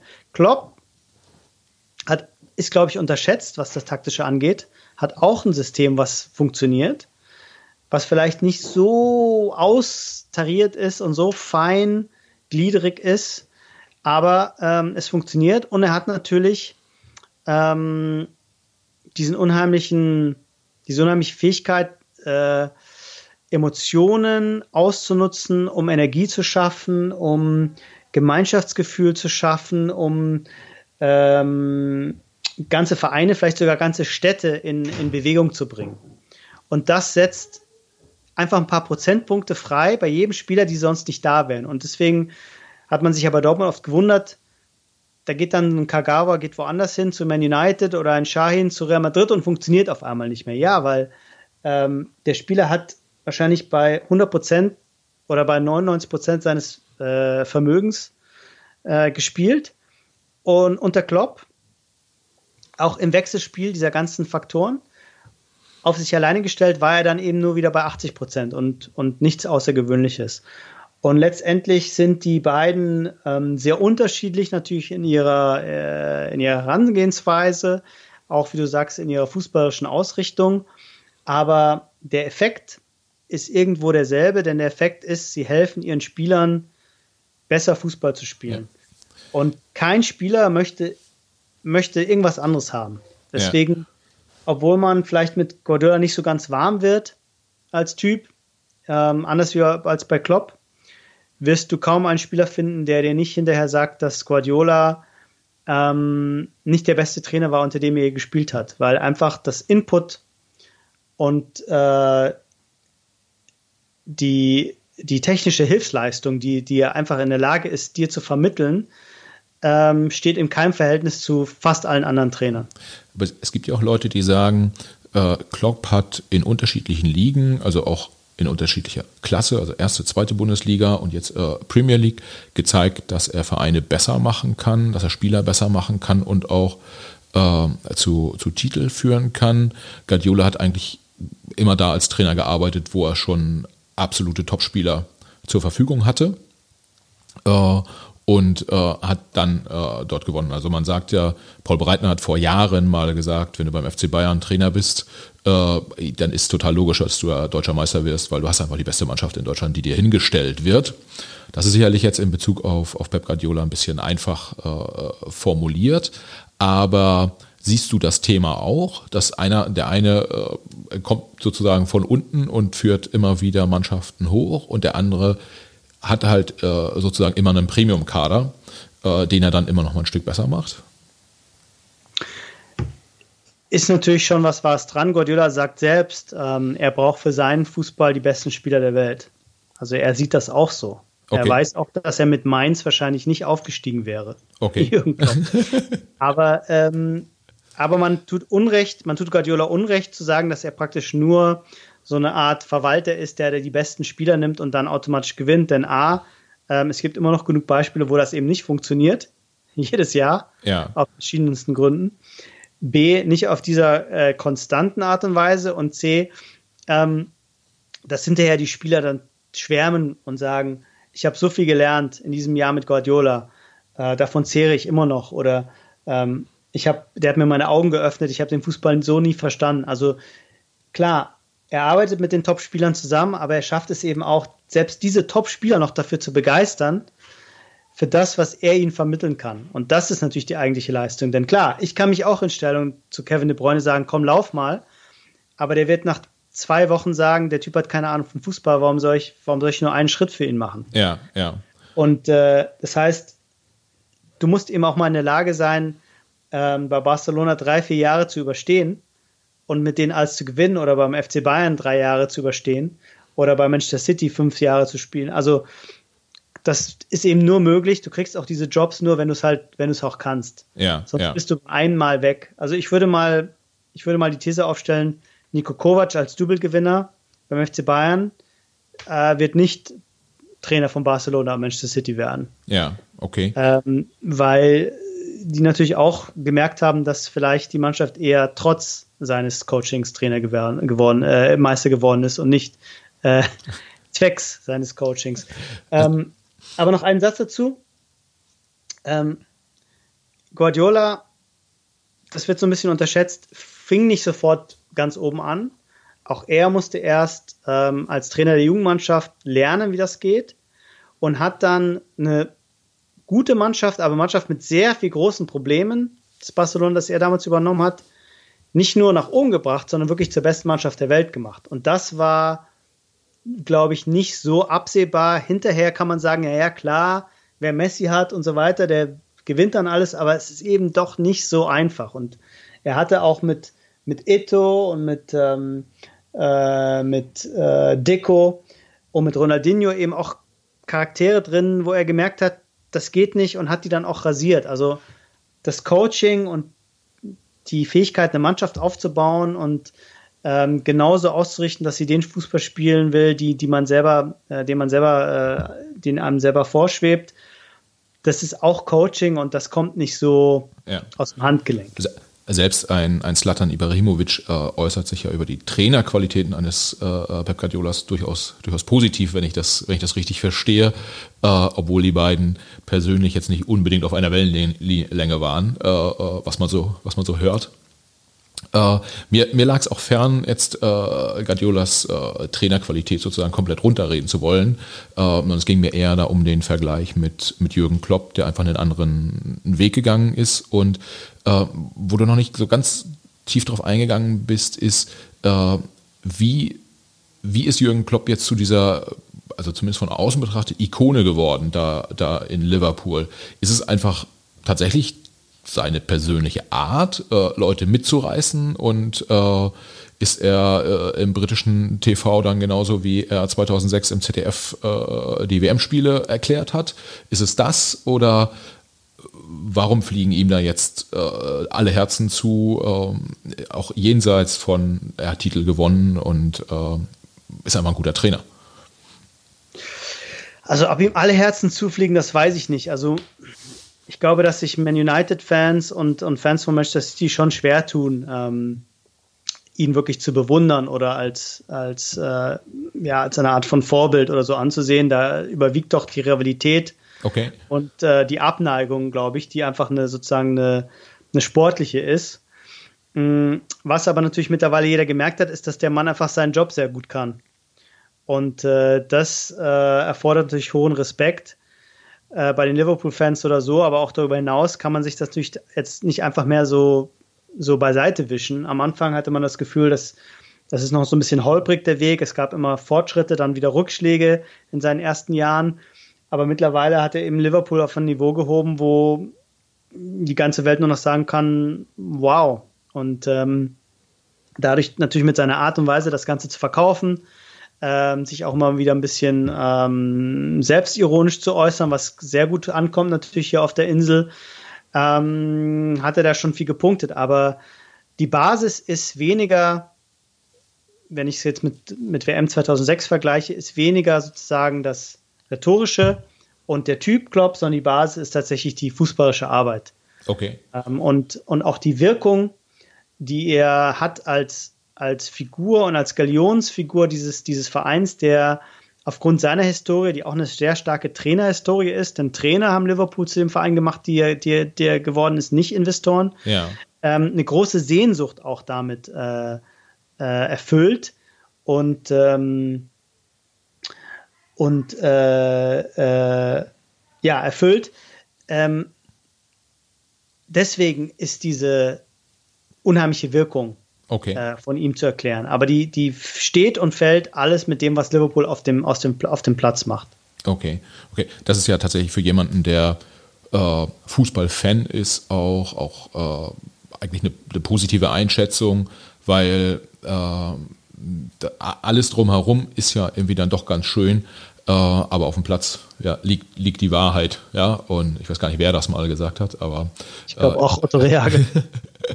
äh, und, und äh, ja, wenn das dann wiederum dazu führt, äh, dass äh, Leute Anerkennung bekommen, äh, dann, dann ist ja auch alles gut und äh, gönnt man ihnen dann ja auch von, von Herzen. Äh, ich habe jetzt im Prinzip noch zwei Fragen. äh, die ich gern, gern loswerden würde. Frage 1 ist, äh, was ist eigentlich dein Lieblingsverein? Oder hast du eher einen Lieblingsspieler?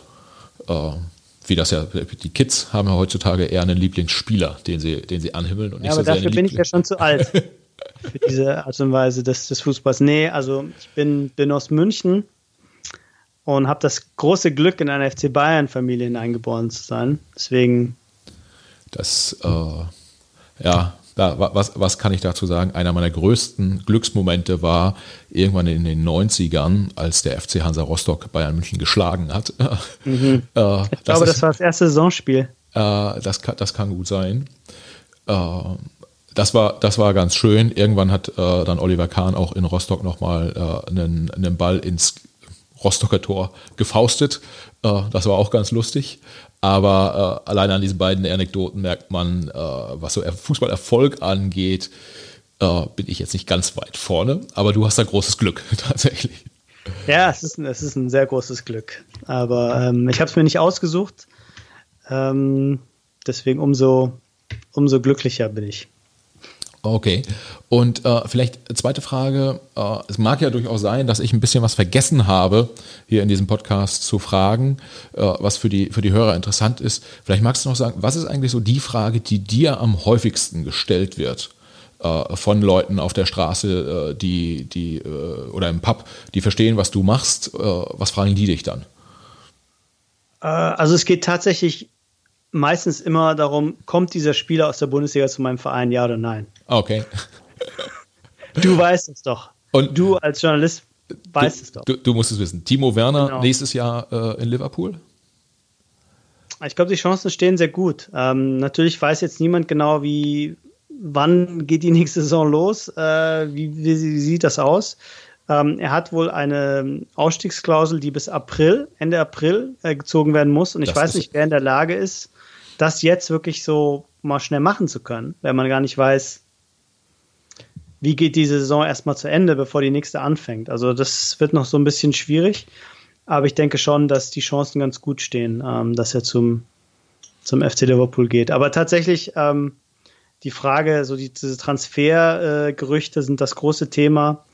Und ähm, das andere ist so ein bisschen, klar, immer zu versuchen zu erklären, äh, oder so Einblicke zu verschaffen, was Trainer machen. Denn ja. es gibt hier kein öffentliches Training. Warum nicht? Ähm, ja, verschiedene Gründe. Also A, Security spielt hier eine Rolle. Ähm, diese Tra Trainingsgelände sind meistens sehr, sehr weiträumig abgeschirmt. Äh, man kommt da gar nicht ran und es gibt eben diese Tradition auch nicht. Es gibt eben auch nicht diese demokratische Struktur, die ja eine gewisse Art von Öffentlichkeit ähm, auch einfordert, ja. musste ich ja als, als Verein irgendwie deinen Mitgliedern ja zeigen oder denen eine Art von Rede und Antwort stehen. Das alles fällt ja hier weg, weil es eben nur eine Firma ist. Und ja. ich bin bestenfalls Kunde. Auch wenn ich das so nicht mag, aber das ist letztlich mein, meine Geschäftsbeziehung ist, ist letztlich eine wirtschaftliche und keine die über einen Mitglieds, ähm, die, die, über eine Mitgliedsnummer äh, äh, funktioniert. Die Emotion geht nur in eine Richtung dann. Äh. Ja, also im besten Fall nicht, aber auf jeden Fall ist es halt eine andere, eine andere, eine andere Beziehung. Ja. Und ähm, ich würde auch mal ähm, vermuten, dass der ein oder andere Trainer auch gerade in der Vergangenheit sehr glücklich war, dass es keine ähm, Medien ähm, beim Training gab, weil man so keine Ahnung hatte, dass er vielleicht gar nicht beim Training ist, sondern lieber beim Golfen ist. okay. Und äh, dann nur vielleicht Montag und Donnerstags mal vorbeikommt. Also das gab es auch hier schon. Also es gibt, äh, gibt unterschiedliche Gründe dafür, aber ähm, wenn man dann das Glück hat, so den einen oder anderen Spieler zu kennen, auch gerade deutsche Spieler sind sehr, sind sehr offen, wenn es darum geht, dann mit, mit deutschen Journalisten zu reden, weil wir sind so ein Stück Heimat für viele dann. Ja. Ähm, kann man auch so mal ein bisschen erzählen, was, was tatsächlich auf dem Trainingsplatz passiert oder eben auch nicht passiert. Okay. Okay, das heißt, du bist jetzt ganz dicht dran äh, bei, bei Arsenal ins, insbesondere wahrscheinlich. Ja, manchmal. manchmal. Äh, und bei Chelsea. Und wo spielt noch ein Deutscher aktuell? Äh, Aber Liverpool spielen welche. Ähm, also es gibt schon genügend Deutsche. Okay. okay. Und ihr seid eine Community so ein bisschen dann? Ähm. Ja, das wäre übertrieben, aber äh, man merkt halt schon, dass ähm, die Spieler halt sind halt dir gegenüber ein äh, bisschen offener und haben ja. halt das Gefühl, dass ähm, mit dir können sie zu, zu, einem gewissen Grad offen reden oder ehrlich reden und bei englischen Kollegen haben sie dann halt Angst oder wissen nicht genau, was taucht dann in den, in den, in den Zeitungen auf. Also ähm, man kriegt das so da ein bisschen was mit, aber es ist tatsächlich nur unter dem ähm, Hintergrund interessant, weil eben diese, dieser öffentliche Zugang oder dieser Einblick fast ja. nicht da ist. Also wir wissen jetzt zum Beispiel überhaupt nicht, was ein Klopp oder ein Guardiola macht auf dem Trainingsplatz. Ja. Wir können es immer nur anhand, aus zweiter Hand erfahren dann von Spielern, die dann darüber reden, weil die Trainer selber reden auch nicht drüber, weil sie sagen, ich will mir nicht meine Berufsgeheimnisse hier ja. äh, wegnehmen lassen. Deswegen man arbeitet so ein bisschen im Dunkeln, was einerseits interessant ist, aber andererseits natürlich auch äh, für Journalismus schwierig ist, weil du musst mh, mm, über Dinge urteilen, wo du nur einen Teil der, der Wahrheit oder des großen Ganzen sehen kannst. Das ist in Deutschland noch sehr viel einfacher. Das heißt, du bist dann, um auf die Frage zurückzukommen, im, im Pub wirst du dann gefragt, sag mal, wie arbeitet Jürgen Klopp eigentlich oder wie arbeitet Mourinho eigentlich jetzt bei, bei Tottenham? Was macht er anders als äh, sein Vorgänger? Und dann bist du quasi so auf Basis deines, äh, ich sag mal, Halbwissens, was du gegebenenfalls von den Spielern hast, äh, ja, besten, musst, du dann Ausge Auskunft geben. Halbwissen. okay. Äh, Auskunft geben, gutes Stichwort.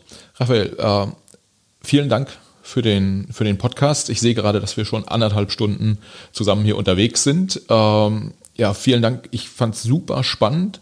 Hast du noch was, was du unseren Hörern mitgeben möchtest, außer dass sie äh, demnächst auch die, die äh, Premier League noch mal ein bisschen intensiver verfolgen sollen, weil es sich lohnt? Äh, ja, wenn du noch was loswerden möchtest, dann gib Gas. Ach, äh, so konkret nicht. Ich würde nur sagen, wenn sich jemand äh, weiter für diese Themen interessiert, ähm, mein Twitter-Account ist eigentlich so die beste Anlaufstation. Ähm, da äh, schieße ich alles Mögliche raus, was, äh, ja, was mit mir zu tun hat oder was auch Sachen sind, die mich interessieren. Ähm, Twitter-Account ist einfach Honigstein, Honig und Stein.